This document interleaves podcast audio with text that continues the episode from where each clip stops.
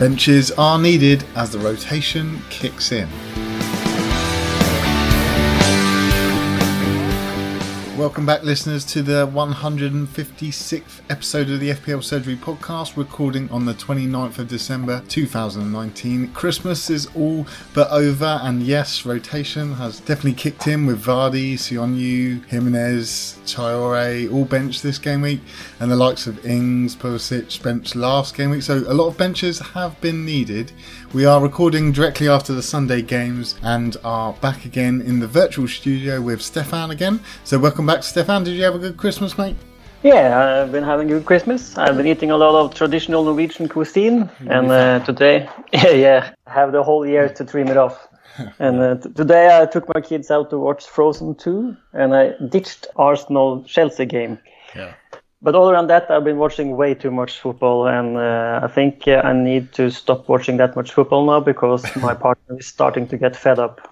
Well, we'll swap because I haven't been watching barely any this Christmas, and hopefully I'm going to be watching more in the new year. So yeah, it's like a tag team out. I think it's lucky that it's the FA Cup at the weekend. I can dodge those games. I don't need to watch it. Yeah, and how about yourself, James? I heard you've been robbed twice. Both by the VAR and someone else? Yes, I have. Yeah, robbed by the VAR. A lot of people are absolutely going nuts about the VAR all over Twitter at the moment. And yes, unfortunately, I've been robbed this weekend and my laptop has gone missing. And the key tip to everyone out there is when you get home after going away for a weekend, make sure that you have someone standing at your car when you're moving things from your car into your home, because my laptop bag was taken from me. So I'm actually using my girlfriend's laptop, and hopefully it's going to have good sound quality. Apologies if it doesn't, listeners, but I've done the best I can do with what she's got here.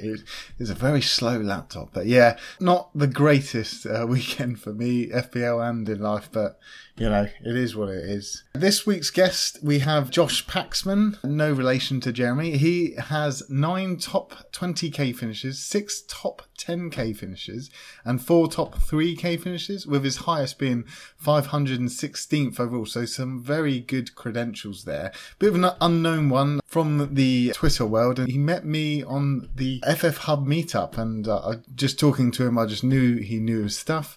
And then I looked at his record and I was like, right, bring them on, no problem. And he actually supports Chelsea, so I thought maybe now's going to be a good time to bring in some Chelsea players, but it turns out it's not. But welcome to the podcast, Josh.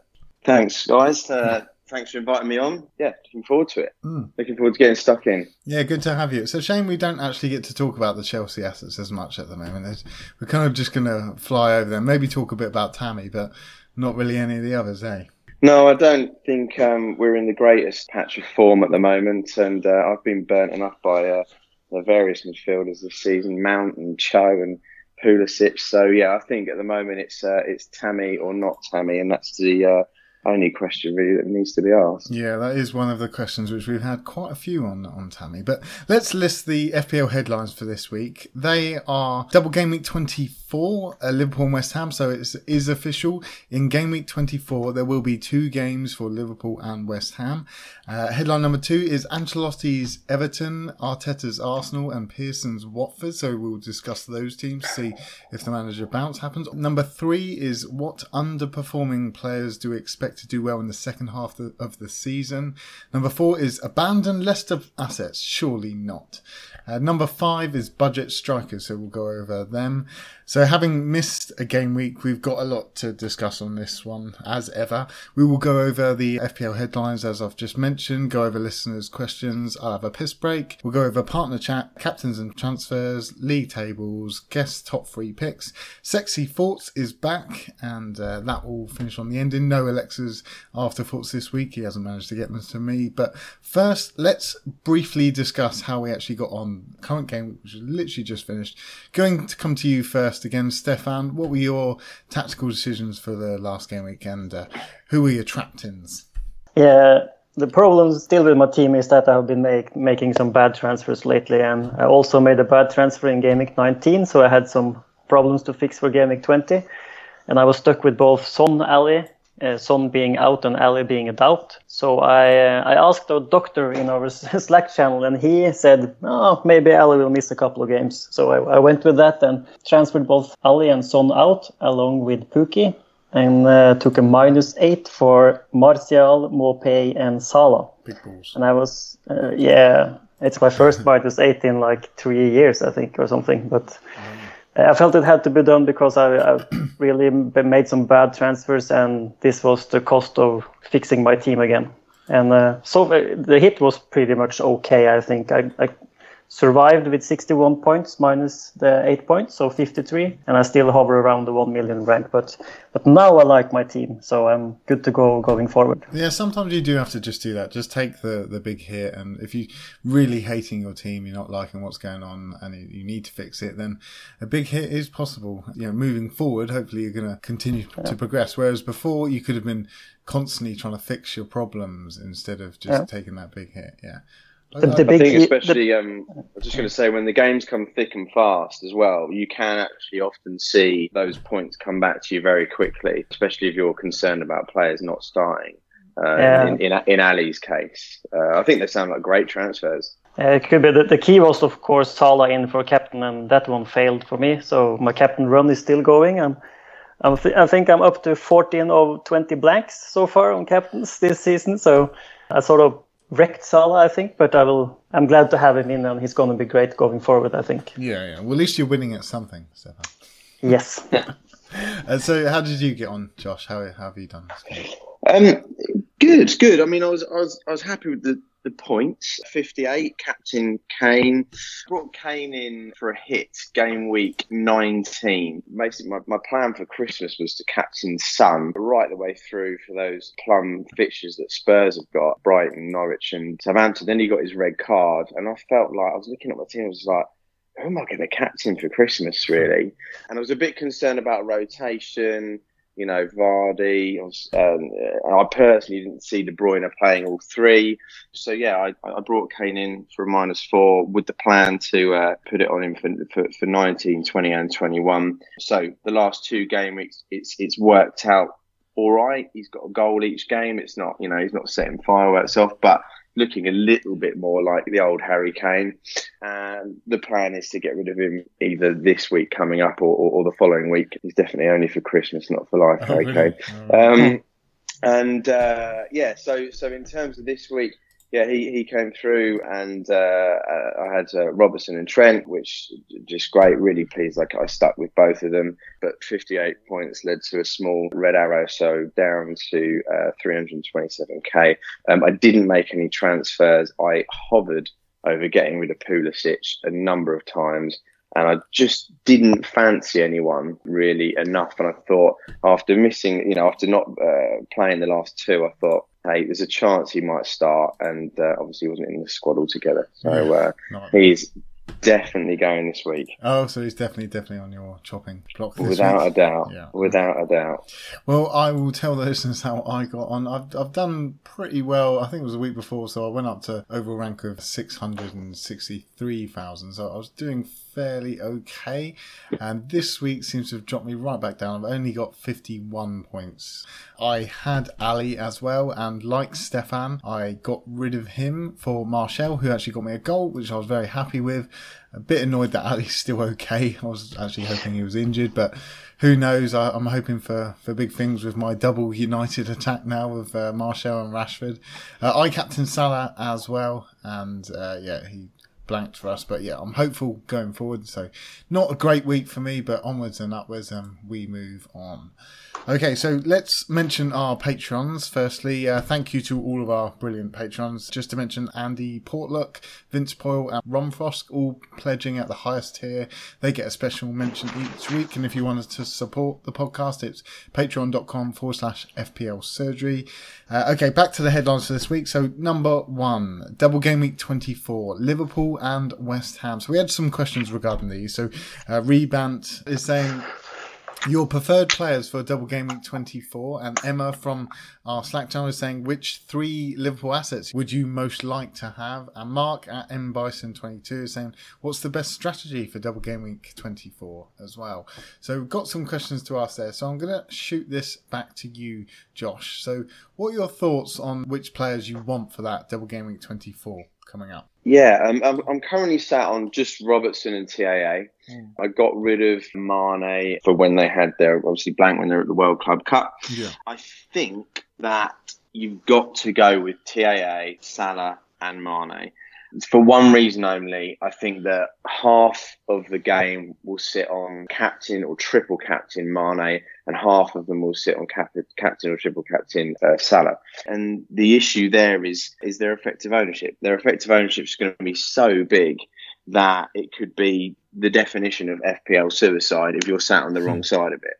I'm personally a Mane fan. I know Stefan's a big Salah fan. I'm all Mane, and I'm rooting for. I think Mane will be my triple captain that week. Oh, I don't really think we'll get. I don't think we'll get a better time to play it. I really don't. I think that the league could be decided very early this season. We all know when we get towards the end, there'll be Champions League, latter stages to think about. I think what I love about this double game week, which is not often that I can think about that this happened before, it's a midweek and then another midweek. And sandwiched in between the two is the FA Cup fourth round. So you would like to think you're going to get two starts from, both Mane and Salah, not to mention, Robertson and Trent, etc. as well. And so I think go for it. I think a lot of the time triple captains are better spent early than waiting till the sort of 34, 35, 36, etc. So yeah, those would be my three. It means, yes, I need to move Robertson out, but I think, yeah, like I said, I think the effective ownership would be my main reason for getting the double up in attack. Just to counter you on that one, so they are two away games. In Wolves have just played really well against Liverpool, so they put up a stubborn fight. They only got the one goal, and then West Ham, who may have a resurgence with the new manager bounce with Moyes, who was a more defensive manager at Everton. There is that counter. Also, the fact that they will have the FA Cup. Who are they playing in the FA Cup, Stefan? Do you know? They got Everton. Yeah, in the third round. Yeah. So they're going to want to win that. But this is the fourth round, so we don't know if Liverpool go through yet. If they go through, Everton in the third round. So, and it's at Anfield, but it wouldn't completely surprise me if they lost that. Chuck out a bit of a weak team. Everton will be up for it under a new manager. Yeah. I wouldn't rule it out. I think. The thing about, it's not just about the effective ownership. I think those games, yes, I agree with you on Wolves, they're a stubborn opponent, but I think that I look at them typically and I'd go, those are Salah games. Away from home, he could do really well there, but the way that the teams are playing, with Wolves being very good defensively, hard to break down, and West Ham, like you say, under new management with Moyes going there, I think it's Mane. I think it's Mane. Is there? Mane showed today how great he is in a tough game, and I wouldn't be surprised if he does the same next game week at home to Sheffield United. He thrives on those, playing against tough opposition that are tough to break down. He's just great taking the chances when they come along, really. So you're going the TAA, Mane and Salah with your Liverpool assets. Yeah. And what your strategy? So it's no West Ham assets at all? Or are you just keeping any thoughts on them? If I can squeeze him in without taking a hit, I would love Fabianski. He's got three nice game weeks coming up and then the double. Who knows what could happen? He could quite easily save a Salah penalty. But other than that, I think, yeah, there's no point. There's no one there that is attractive at the moment. But obviously, they've got three game weeks prior to that. So if a Felipe Anderson or someone like that comes into a bit of form, could be tempting. But their fixtures, Leicester away and Liverpool at home, I mean, that's as tough as you can get for a double game week, really, at the moment. Yeah. But I think, are you planning to spend them two more transfers to get rid of Robertson, to get in Mane in addition to Salah? The total cost for you coming up to game week 24 has to be pretty big to do that switch. I sort of agree that you can pick and choose between Salah and Mane, and you don't have to. I'm not going to advocate Salah being much better than Mane in the case. They are pretty similar, so stick with the one you got, I think. But some team structures, for certain managers, there are an easy way to bring in Salah and Mane, for example. And those should probably do it, because in Game Week 24 in isolation, I think that is the best solution. But if you play every game week up until game week 24 and then after game week 24, it's not that likely that you would probably want to have both the Liverpool guys.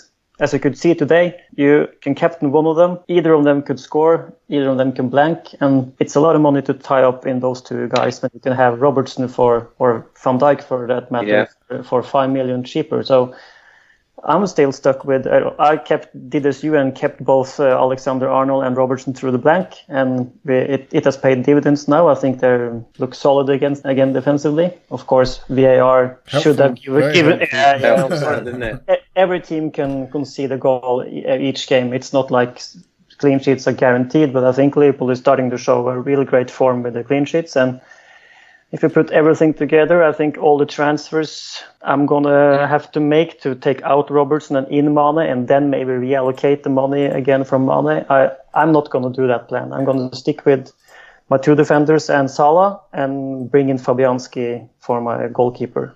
I think... Yeah, I've been looking at getting Pope up for a while, and the double game week looks like a good situation too. Their fixtures are not good at the moment, Burnley's either. I mean, I've got Pope too, and I think, Pope to Fabianski, you could even argue for a hit is just worth the move. I think Burnley, I haven't looked great recently, and yeah, as I say, fixtures aren't good. I completely agree with the counter-argument. For me, the only argument is the effective ownership. It also depends on the next 3 game weeks. If Mane continues to outperform Salah, then we could be looking at one where the captaincies are all on Mane and actually you're not that worse off. The other counter-argument against it is who are you getting rid of to get that second Liverpool midfielder? In my case, it would be De Bruyne, which feels horrible. Yeah. The other thing is, the reason why I stuck with both Robertson and Trent is because the closer and closer they get to the league, I think they're just going to try and box it off. Just the same as Pep did last season and a lot of managers have done in the past. And while Liverpool are an attacking, entertaining team, they'll start to, be 1-0s and 2-0s and whatnot. And I remember last season I had Laporte towards the end of the season. He was just churning out 9 points every week. A clean sheet, 3 bonus, because they were winning 1-0. And that's the other counter-argument. So I am kind of 50-50. I think it's mainly the effective ownership of not getting Salah that would concern me. Yeah. So it will be that I'll get Mane back very soon, like next game week or the one after. And then it will be actually on game week 24 that I make the decision to take 2 transfers, not for a hit.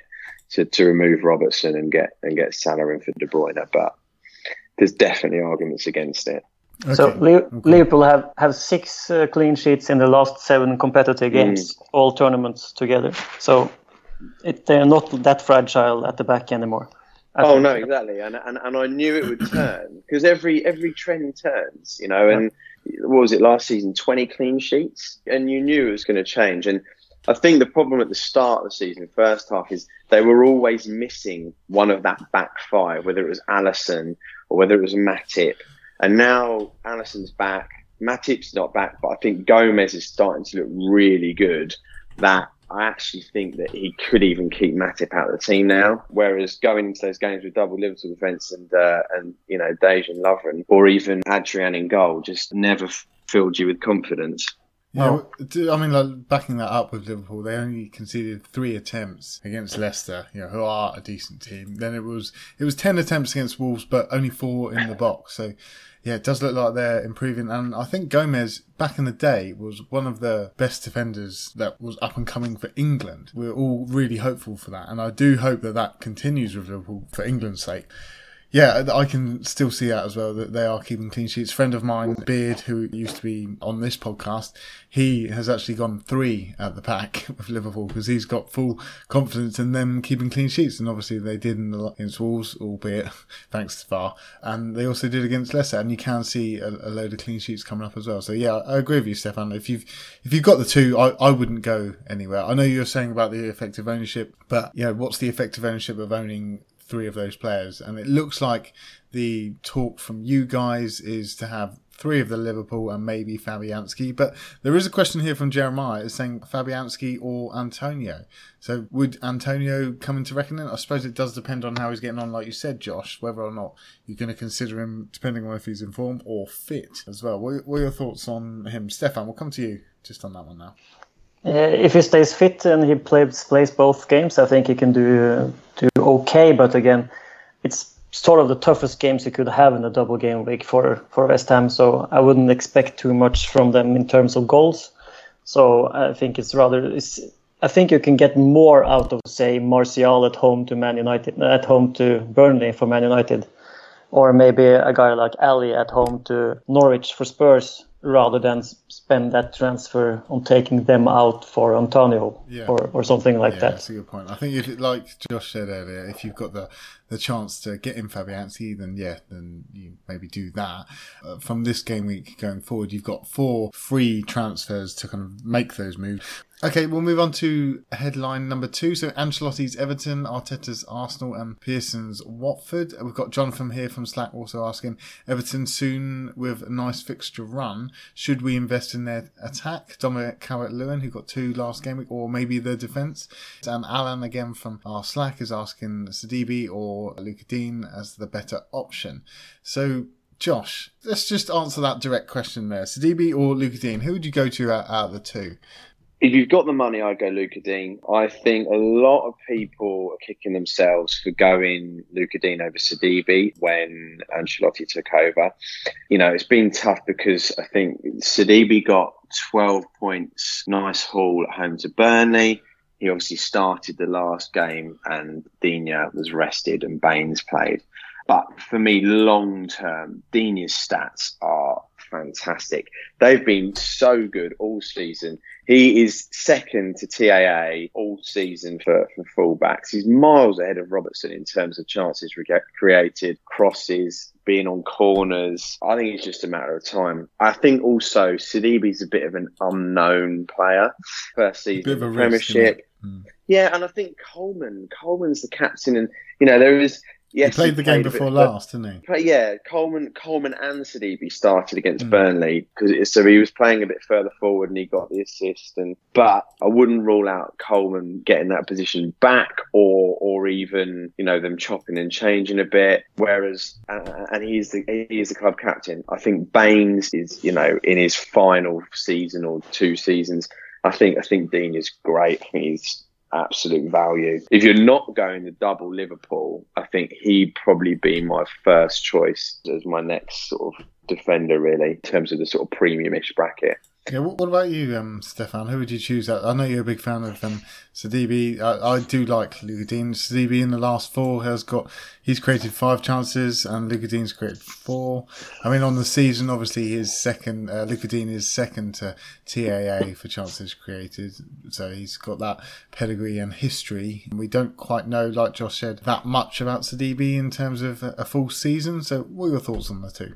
I still think I'm going for Sidibé out of those 2. I owned Digne for a long stretch before I finally got rid of him before Everton's tough fixture run before Christmas. And the thing about watching games with Digne, hoping he would get something, and then watching Sidibé at the other back, you sort of have to choose between, do you want the guy who takes set pieces, or do you want the guy who creates the biggest chances from open play and are the furthest advanced and more into the box? And I think Sidibé just looks more dangerous in general, and a lot of the key passes for Digne is corners that is headed like 20 yards up in the air from Keane or Mina or something, and they're not really that big chances every time he creates one. So I think the stats are a bit skewed for pretty much everyone that takes corners.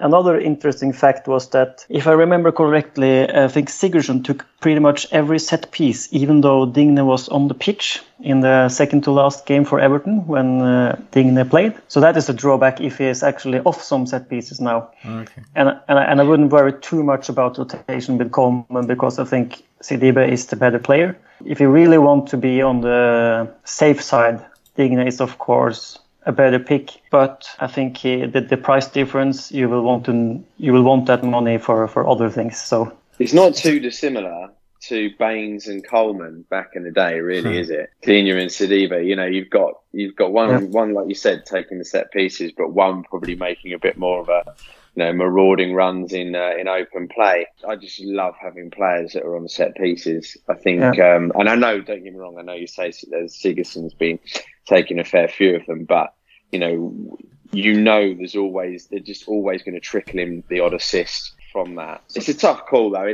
It's there's not much in it, is there? And like you say, there's a 0.4 saving, and I wouldn't be surprised if Sidibe's sort of price rises a little bit more soon as well.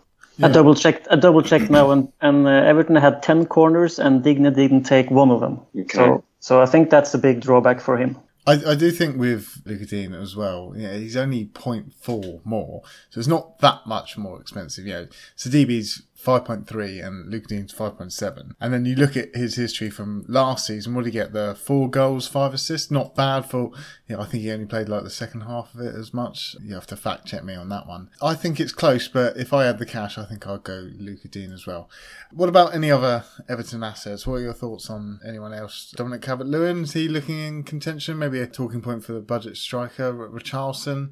They've got good fixtures now, but a lot of people are looking at probably bringing in the Liverpool assets and thinking about what to do for that double game week at the moment. So it's whether or not you can risk other transfers. But if you've got the Liverpool assets like you have, Stefan, are you looking to bring in Everton assets for... They've got Man City next, so ignore that one. Yeah. That's away. Then they've got Brighton at home, West Ham away, Newcastle at home, Watford away, and Crystal Palace at home, then Arsenal away, United at home. So yeah, pretty good fixtures all the way down there. So are you seriously considering them, Stefan?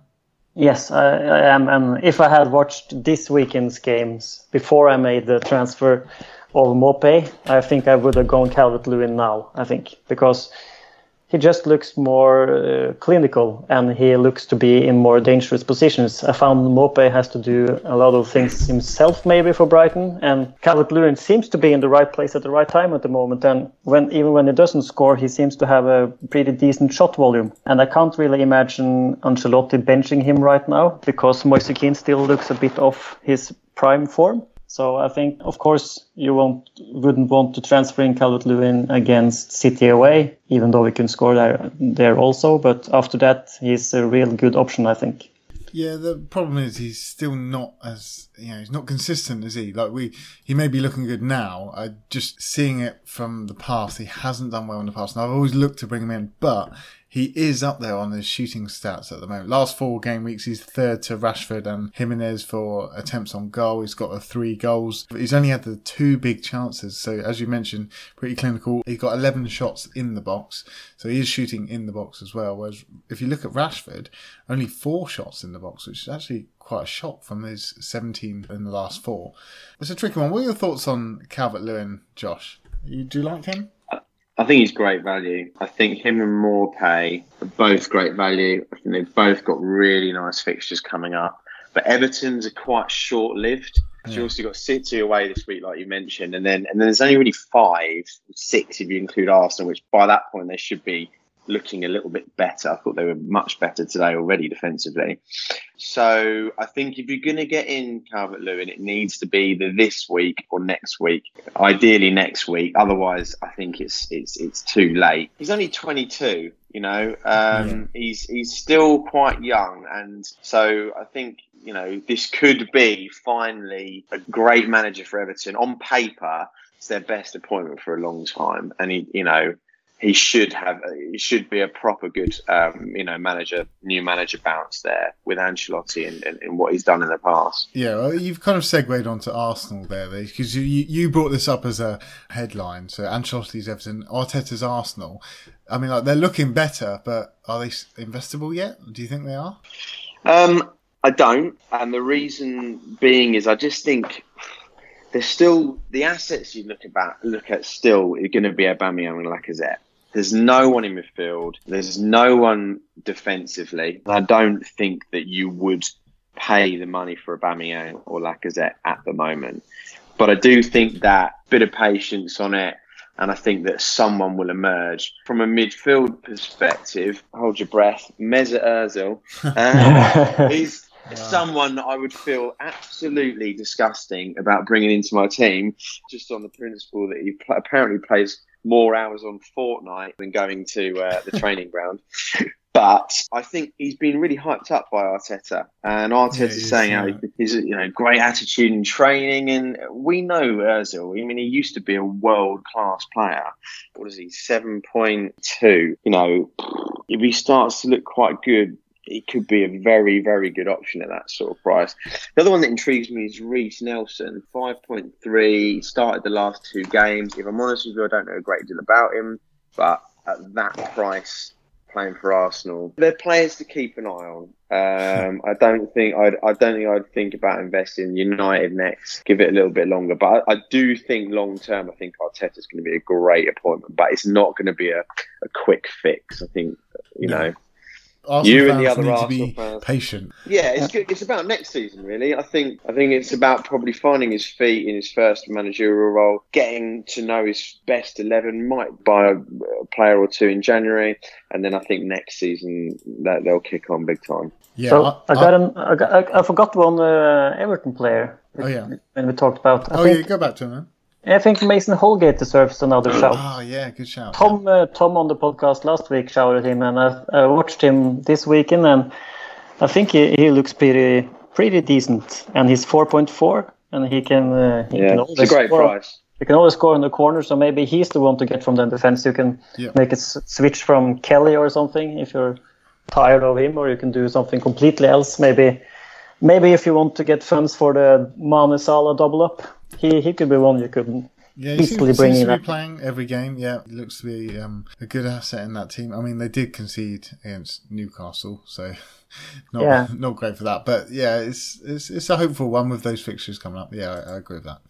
I think the other one to keep an eye on, just last thing on Everton, is Sigurdsson. Sigurdsson is just a reliable FPL player. Season after season, he will do well.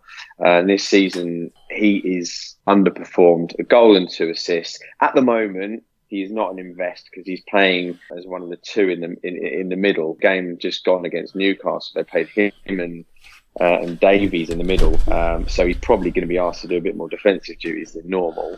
But you'd like to think that when the likes of Delph and some of the other central midfielders there, I know Gomez is out for a long time, but those sorts of players come back, he should be pushed further up. And I think Sigurdsson, when he's got a bit of confidence, as you've said earlier, Stefan, about the set pieces, he might still be on pens, even though he's missed a couple, I know.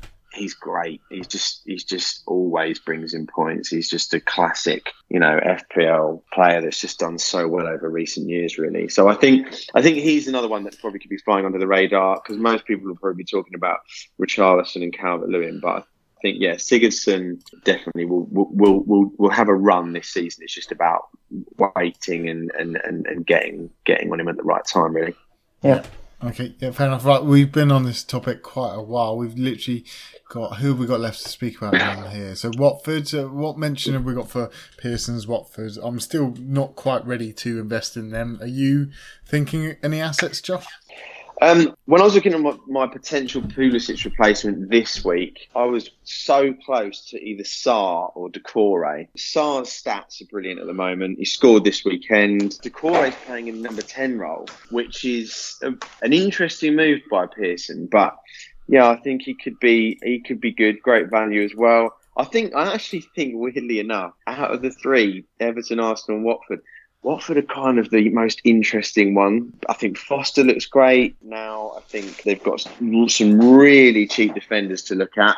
They seem to be quite tight defensively. They've kept some good clean sheets at home recently against United, and the game just happened this weekend. Deeney and De La Feu are also to be considered. So there's plenty there to keep an eye on. Feels very punty at the moment, doesn't it? I suppose if you're wanting to try something different, Sarr stats are not bad. Last four, he's got 10 attempts on goal, which is, I think, he's 7th out of midfielders at the moment. 6.2 just felt a bit pricey for me. I thought he would be coming in at 5.5 or something like that. I think Decore would be the one out of the two that I'd look at. 5.6 again. Going back to it again, but he's got FPL pedigree. He's done it seasons before. Last season, 5 goals, 7 assists. Season before, 7 goals, 4 assists. Playing in that number 10 role off of the likes of Digne, I think he could do well. That's who I was actually going to... A lot of people look at me and say, what, Digne? You're going to shout Digne, Iceman? But yeah, he's got 11 attempts in the last 4 as well. Obviously, he's got a few goals in that as well. 3 goals in the last 4. So he is doing well as well. And he's on pens. You know, maybe one to monitor again. But like I said, they just feel all of it too punty for me. They are punty. And I think knowing Pearson as a manager, even though they won 3-0 at the weekend and they were down to 10 men for a fair amount of it after Mariappa got sent off, I do think defensively is probably where you'd go first. I think Foster's an interesting one, goalkeeper-wise. And then if you look at their defenders, I mean, Kiko Femina 4.2, Cabaselli 4.3, they're so cheap. They're there alongside Mason Holgate as you need to get a bit of money to fund your Liverpool moves for game week 24. Yeah. Then I think they're a great option for that. But yeah, I do agree. Yeah, Cabaselli might be my go-to there. What's any thoughts, Stefan? I sort of just agree with what you guys have said. I think Josh is pretty much spot on with my thoughts about Watford. And I can just add that I think Watford will stay up, and that means they should perform pretty good, and hence their players could be worth investing in, although maybe a bit too punty for now. Yeah, fair enough. Okay, we're going to move on to headline number 3. So what underperforming players do we expect to do well in the second half of the season? So Emma on our Slack has said, who do you think will be the best value players to emerge in the next couple of months? Thoughts on this one, Josh? Value-wise, I'll start with those. I'm going to go with Digne again. I just think he's just a great FPL player. You look at his stats. Luca Digne, did you say? Luca Digne. Yeah, I think his stats are just great, and they're not as good as Trent's, but they're a lot better than Robertson's. And yes, they're not going to keep as many clean sheets as Liverpool, but I think the attacking returns will come, and I'd argue he probably should have actually done better attacking returns last season. So I think 3 assists so far this season. He'll get some goals and plenty more assists. So, yeah, he'd be one. Second half of the season, I think Diego Yota will have a good second half of the season. He's shown signs recently that he's picking up. He was great second half of the season last season. Another one that I think has looked great but not quite converted into points is Harvey Barnes. Harvey Barnes has actually underperformed his XG the most of all midfielders this season. A lot of people shouting him on this podcast, coming on and saying about Harvey Barnes, but no one that I know has brought him in, put him in figurehead in their team. So would he be someone that you would actually bring in, or are you just shouting him as an off on him, just like, maybe Harvey Barnes type of thing? Yeah, I'm shouting him because at the end of the day, we're at that point in the season where people are starting to think, if I'm not happy with my rank, I need to take a punt. And Leicester's fixtures are good. I think, he has started games against City and Liverpool recently. He's clearly thought of very highly by Brendan Rodgers. He started both the games, City and Liverpool. I think he's going to kick on second half of the season. They're probably 3 that I like the look of, sort of defender, midfielders, striker, Digne, Harvey Barnes, Yota. As for other players that are sort of could be, strong for the second half of the season, not so much value, but just players I've got a bit of a hunch for. I think Sigurdsson, like I said earlier. And then in terms of underperforming players that you expect to be there or thereabouts at the top of the midfielders or forwards at the end of the season, I think we should be seeing a little bit more from Sterling. He's up there, but we expect a bit more from him from what we, foresaw happening this season at the start. I'd say Salah again, and then striker-wise, Aguero and Kane, really. I think those are 4 big hitters that are going to return enough points to be up there where they should be to justify their price at the end of the season. Yeah, Aguero is the one which I think is going to be coming into people's thinking now, especially when he scored today as well. Stefan, any underperforming players that you look to and best value players to emerge? Yeah, I think basically the Liverpool defence. I think they have been the most underperforming players of the whole game so far because everyone said at the start of the season that Robertson and Arnold and even Van Dijk was too cheap, that they were just priced that cheap to make the casuals enjoy the game. And they were worth like 7.5, even 8 million, somebody said. So they haven't delivered like that at all so far, but I think they will have started to do so, and I think that it will just continue. Yeah, I think I fully agree with that. By the way, listeners, just FYI, I've been clicking away on my clicky mouse, so apologies. So I've been muting myself every so often now. It's getting used to the new laptop, so apologies for all the clicks, by the way. But yeah, I do agree with that. Liverpool, I need those Liverpool players now. Any other thoughts for any other players, guys? Just one for a bit of a giggle. David McGoldrick, you've probably heard it before. 15 big chances this season, 15 missed. Yeah. Highest XG, highest underperforming XG of all strikers, 6.13. Should have had 6 goals this season, according to XG. Would have been up there with Ashley Barnes. So I'm not saying get him in your team, but in terms of underperforming players, that's about as underperforming as you can get. You could say he is due, but FYI on Harvey Barnes, I don't like him at all. I just think that he doesn't get the minutes, and he's a great player, but it doesn't quite fulfill it, and he's not as consistent. So sorry to poo-poo that one. Moving on to that, and kind of segueing onto our headline number 4, abandon Leicester assets, surely not. So Jay Ross is saying Leicester have been overperforming their XG and XGC all season. Do you think they are now regressing to the mean? And then to completely switch to the other side of that, Mad Hatter from our Slack as well has put double up on Leicester defence now that the fixtures are kind. So the fixtures are kind. So who have they got coming up? So they've got Newcastle away next, not bad fixture. Southampton at home, Ings on fire at the moment. Burnley away, good fixture. West Ham, new resurgence. Chelsea at home, then Wolves away. Yeah, not terrible fixtures, not the best though. So thoughts on that, Stefan? Come to you first on this one. What are your thoughts on the Leicester assets? Vardy, are you going to remove him now that he's been benched? I'm going to captain him. Yeah. Nice. He's got his rest. Yeah, he's got his rest, and he faces a Newcastle team that hasn't been that impressive. So I think Vardy stays. He's a great value again. He's had his rest. The game week 20 has gone. It was terrible for a lot of people, but Vardy will be back, and he should stay in everyone's teams, I think. Other than that, if you really want to remove some Leicester assets, I guess if you're hyper-aggressive, you can remove a guy like Soyuncu. Soyuncu, I think.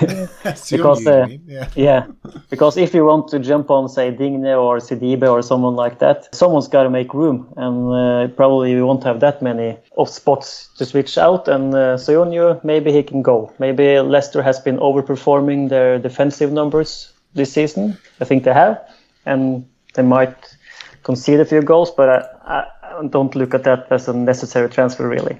And Maddison, I think a lot of people have questions about, but I think people again are looking a bit too short term. They see Maddison being benched the last game and blanking the game before that, if I'm correct.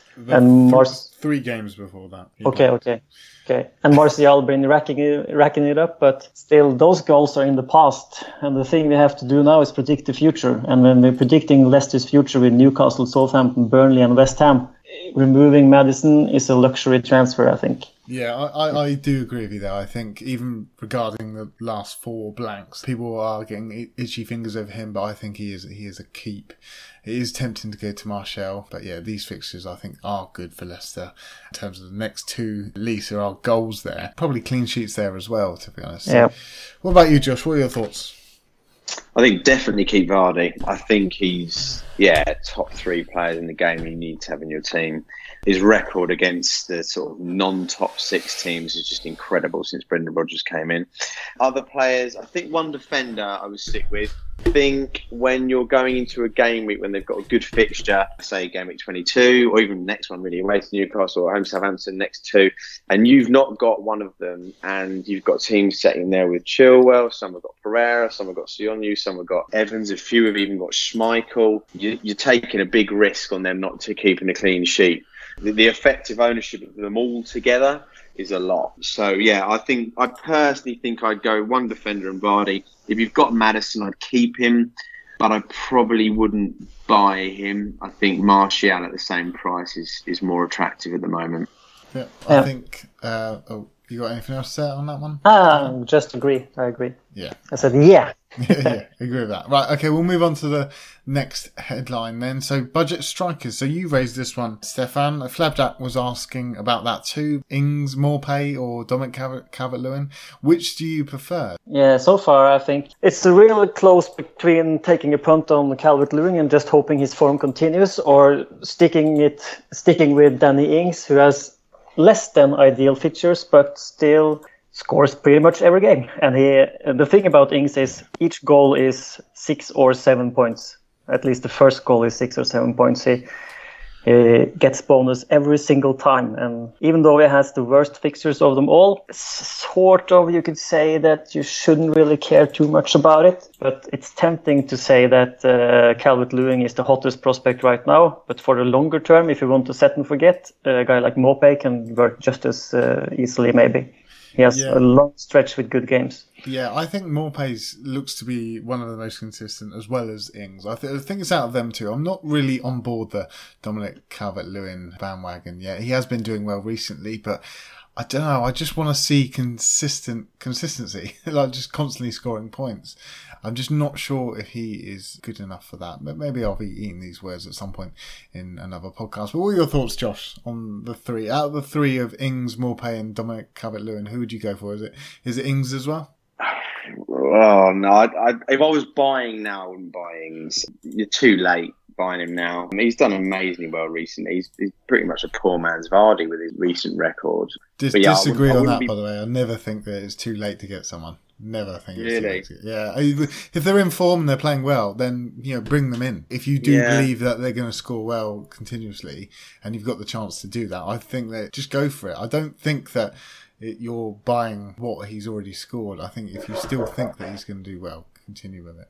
I'm just 12 goals so far this season. How many is he really going to get? And in terms of FPL points, what's his ceiling for the season? That's the way I'm looking at it. He's on 109 points already. Can you really see him topping 160? That's only 51 points away, and we're only just after half the season. I don't know. That's the way I look at it. It's probably a bit of an old veteran's head on it, really. But yes, in terms of the other two, I would Calvert-Lewin for the short term, Maupay for the long term. And the reason why I say that is because Maupay's fixtures last for longer. So whereas Calvert-Lewin's fixtures turn in about 5 or 6 game weeks.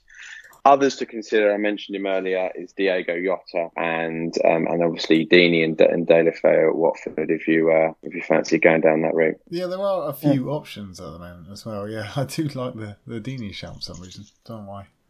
Oh, his red card last season it's not good. It haunts me. I won't be able to bring Deeney back in my team. No, I don't think I ever will. You'll just have to stay out.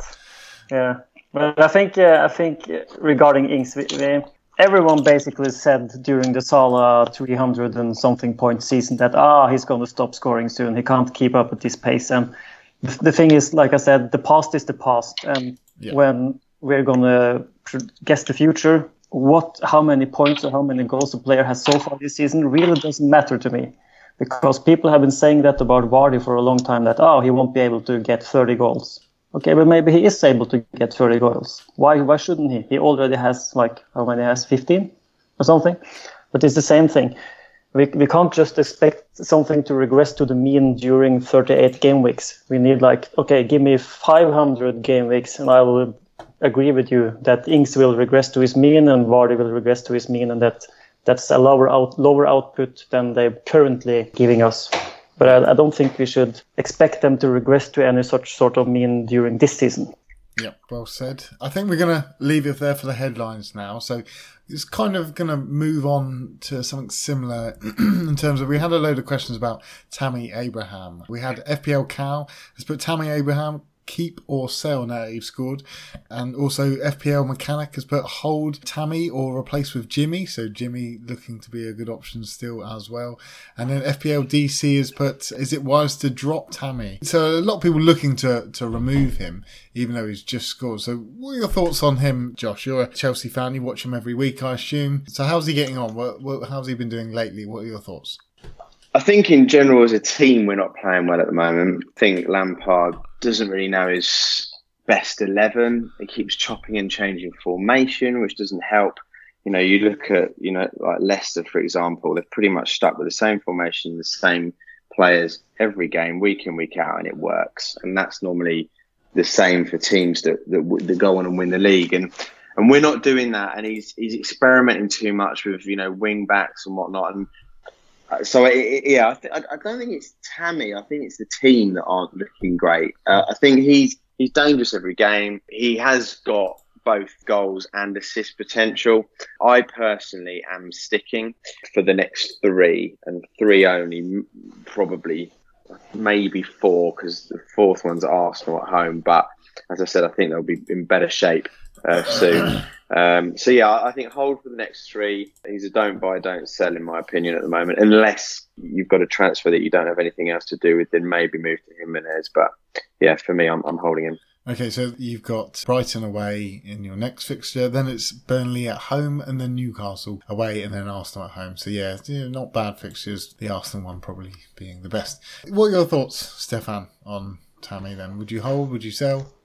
I just think I agree with Josh. Hold if you got him, and if you're buying, maybe, or I think you should buy someone like Jimenez ahead of him, but I wouldn't rush to sell Abraham. Okay. Yeah, so we've got a long pod here, so we're just going to finish up with a couple of quick questions here. So one from FPL_FPL at FPL Nerd. He has put, worth keeping Grealish for game week 21. Well, that's kind of a luxury transfer if you've got to get rid of him, I think. I think you need to be looking at other assets. He has Burnley away. It's not a terrible fixture. They, you know, I can see Villa probably scoring goals there. So for me, I would keep. Josh, what are your thoughts on Grealish and removing? Don't buy, don't sell, without a doubt. I think he's been great recently. I think they've dipped a little bit. You know, they lost, obviously, Tyrone Mings, and I think McGinn's the big loss. But yeah, definitely keep him. I think the other thing is game week 22. They're at home to City. People are really looking at it going, oh, don't want him for that game. But that is the one game sandwiched between some top six games for Lundstrom that is at home to West Ham. So it works quite well that you could just, you know, bring Lundstrom off your bench and play him that way. I would actually say that he's probably a good shout to play that game. Playing at home, I think he likes the big stage, Grealish, as well, and he would want to do well there and put himself in the line for international appearance at some point as well. I would say play him that game as well. And then they've got Brighton, Watford and Bournemouth after that. For me, he's a keep, no question. Stefan, what are your thoughts? Yeah, I would have kept him as well. I will keep him. I have him in my team and I will bench him against City probably and just play Lundstrom, as Josh said. Other than that, if you're buying, I think sort of like Aston Villa is on a downward trajectory, I think, whereas a team like Watford is on a more positive form. So if you're buying, I wouldn't buy Grealish at this moment, I'd rather buy someone else. Am I missing something here? Are you guys suddenly thinking that City's defence are the best ever, or just because they didn't concede against Sheffield? I think just Aston Villa's form is too bad. Yeah. Okay, fair enough. Last question is from Chris Tan at Chris Tan FPL. He's put, who is your set and forget goalkeeper? So he's looking at Fabianski, saves, and Moyes is there now, and they've got a double game week. So you've both shouted Fabianski already. Foster, you've shouted him. Josh Pearson has them organised, or anyone else. So Josh, I'm going to come to you. Who would be your set and forget keeper from now until the end of the season? Fabianski, without a doubt. Absolutely love him.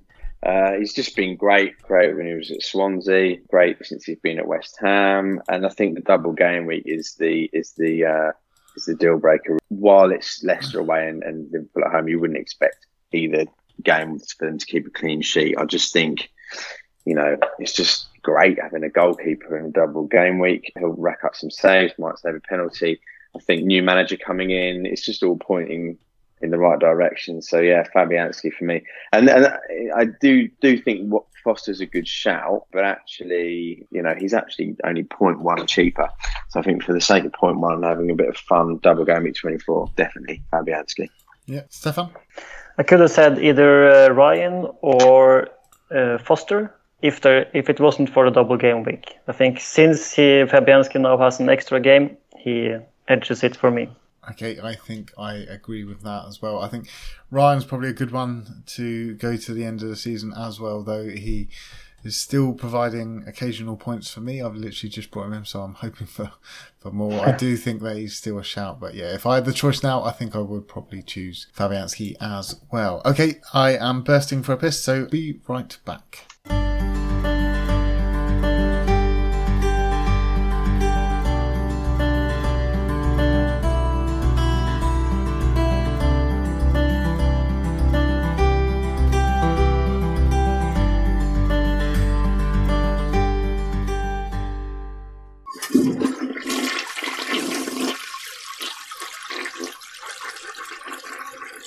And welcome back from the piss break. Yeah, we just had a massive scare thinking that all the podcasts that we just recorded had not been recorded, but this laptop has pulled through, so well done to my girlfriend's laptop.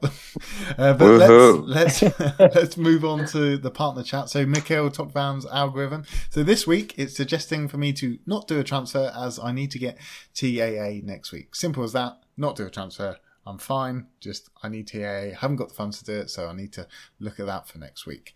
If you want to check out his algorithm, the site is patreon.com/transfer algorithm. It's only $1.50 and you get all the amazing charts which he produces every week. We are also partnered with Fantasy Football Hub and have been given an exclusive sign-up offer of Surgery 10. So if you go to fantasyfootballhub.co.uk, you can sign up there for 10% off. And we are also partnered with FPL Doodle at FPL Doodles1 on Twitter, who did a great doodle last week. Really enjoyed that one. In fact, I need to send him the headlines now so that he can start doodling for this one.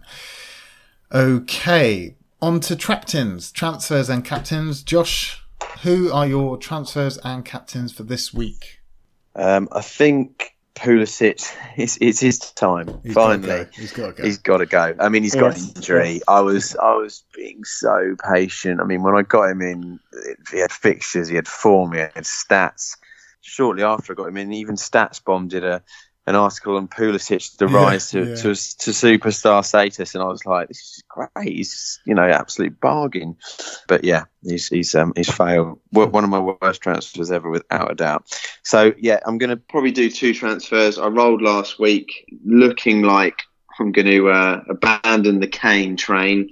I just feel like I've got a little bit lucky with it the last couple of weeks. Didn't feel great against Norwich. So Pulisic and Kane to Mane and either Calvert-Lewin or Maupay, probably leaning towards Calvert-Lewin. I just think Everton are a better club. They'll score more goals, better manager. Brighton are on a little bit of a dip at the moment as well. And then captain will be Mane. Yeah, that'll be me. Yeah, Stefan? Yeah, after spending 8 points this game week, I'm going to hold my transfer. I shouldn't need any more transfers for a while now, I think. Yeah. Captain. So I'm holding and I'm captaining Vardy as of now. You are on Vardy. Yeah, I watched the City game almost through before we podcasted, and I think Sheffield United still is a very good team, so I wouldn't want to bet against them this time with the captain. Yeah. I think it's Vardy. I see. I was on the. See, I'm holding as well. I was on Salah, but yeah, I did see and hear and look at the stats and things for that particular game, and it does make me not want to do it. I think I'm tempted on Sterling as a type of differential captain, but De Bruyne is going to be more tempting. He seems to be on fire. I'm a bit torn on the captaincy at the moment. At the moment, it's on De Bruyne, vice-captain Salah. I could change it. Who knows? Right, before we leave you, let's go through the FPL Surgery Patreon League. Do you have that, Stefan? Yeah, so let's take a look at the Patreon League for this week. And in third, we have Jeremy Head. And in second, we have Gabriel Castellanos. And in first, with an impressive 84 points, and the De Bruyne captain, Jeff Holt. He is That's a real nice score. He's smashing it. Well done, Jeff. Top work there. Yeah. On to the 4 points this week. Yeah. Wow. That's a huge total. Looks like they captained De Bruyne and they didn't get a vice-captain switch or something, so that's good. Okay, over to the public league. In 10th place, we have Karthik Mahendra. A shared 8th position. We have Jeff Holt back in there as well. And we have James Adams. In 7th, we have Halstein Ydstebø from Norway, I suppose. And in 6th, Kevin Allen. In 5th, Hayden Owens. And in 4th, another Scandinavian, Christina Høgseth. And in 3rd, Mike Butcher. 2nd, Luke Burgess. And in first place, and I don't know how high he's in the overall rank now, but he should be pretty high up there, Theodor Ekbakke with his Fratton Park hot dogs. Yes, it says he's fifth overall, but I think he's higher, isn't he? If we go to FPL Live Rank, we could probably find out based on his ID. But yeah, well done. 65 points this week and Kane captain, so he's going strong. And remember, this is a 2-year-old team, so the 2-year-old is doing incredibly well. Yeah, well done. Yeah, if you want to join the FPL podcast publicly, the code is CCCJK2, so get in there. Right, so we've got your top three picks this week then, Josh. What are your top three picks for the week and what are your top three differentials? Top three picks for the week. Pretty boring, but that's why they're the top picks. Sadio Mane, I think it's just a great fixture for him. As I said earlier, he loves those tough fixtures and those defences that... that are tough to break down. Vardy, I just think he'll be back, he'll be fresh, maybe a baby goal celebration potentially would be good. And his record, like I said earlier, against non-top six teams under Brendan Rodgers since he's come in has been amazing. And then the third one would be De Bruyne. I just think Everton will be better, and under Ancelotti, they'll look good. I don't think they'll get thrashed. But I just think that they're missing a holding midfielder at the moment, or they're actually missing more than one. They're missing definitely two or three. So Tom Davies and Sigurdsson there, I just don't think they'll be able to handle KDB. Yeah. So I think he could have a strong game there. Yeah, definitely a captain option, as are the other two. Three differentials for Mino. 8.8% owned last time I looked. He didn't do anything today, but he got a brace against Leicester, and he's a really streaky player. He also loves it at this time of year. In the past, he thrives again in difficult games. He's the sort of person that you need to unlock a tough Sheffield United defence.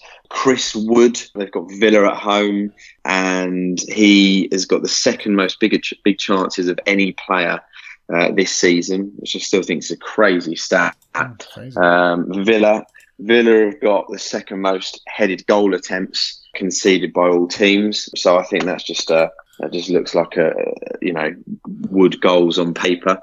And the other one is Sarr, who we were discussing earlier, second for shots in the box amongst midfielder for the last 4 game weeks, and that includes games against Liverpool and Man United. 2 goals in his last 3 games. They spent a lot of money on him in the summer, and I think he seems to gradually be working into a bit of a talismanic figure there. I do still think it's punty, I agree with you, but I think he's definitely one to keep an eye on. It could work, yeah. No, I do like it at heart. It is a punt, and if you're going with something a little bit different, it is an option in that price bracket. It's not loads, so you can kind of gamble on it, maybe. Yeah, I do like it, yeah. Okay, so something which has gone missing for the last few pods is just not been recording them for us, but sometimes I forget to shout him about it. But we've got Sexy Thoughts this week, so I'm going to play Sexy Thoughts from Brett, so bear with me and I'll play it now. FPL Sexy with Sexy Thoughts. This week's Sexy Thoughts goes out to football. The feeling that you get from football. It's 3:45 in the morning here. I just got up to watch Leeds United and they just won 5-4. They just won 5-4 with the last kick of the game. Unbelievable. Thanks, football. I love it. I'm ecstatic. Ecstasy. That's what it's all about. Getting up and cheering your team on, or just having something to get behind, and the fun and the enjoyment and the love that it gives you. Yeah, boy. Yeah! I love the way you said, I'm ecstatic, whereas you do sound really, really tired there, Brett. But I love those Sexy Thoughts. Yeah, football is one of the best things, but it can also be one of the worst things if you support Arsenal. Thank you for that, Brett. Josh, thank you for coming on. Really appreciate all your thoughts. You've been great guests. Thanks for inviting me on. It's been great. It's been great. And where can we find you via Twitter? Anyone, if they want to follow you? It's pretty simple. It's just at Josh Paxman. No underscores or anything, just at Josh Paxman. Nice and simple. Yep, thank you very much. And Stefan, thank you again for coming on. Thanks, as always, a great co-host. Yeah, thanks for having me again. Yeah. Thanks for letting me co-host again. If you like what you've heard today and would like to support the podcast, please do so at patreon.com/FPL Surgery. Please join the FPL Surgery Podcast League. The code is CCCJK2. Check out our website, FPLSurgery.com. Find us on Facebook, SoundCloud, Reddit, Twitter at FPL Surgery. If you could please subscribe on iTunes and remember to rate the podcast, that really does help us. And if you want to email me, it's info@fplsurgery.com. Again, thank you for listening and good luck in your game weeks, and up the pod. Up the pod. Up the pod.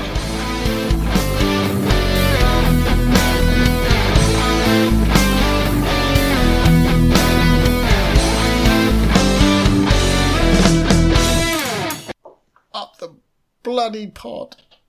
Whee. Probably have got two transfers rolled last week. I'm going to say Pulisic and Kane. Stop there, mate. Stop there.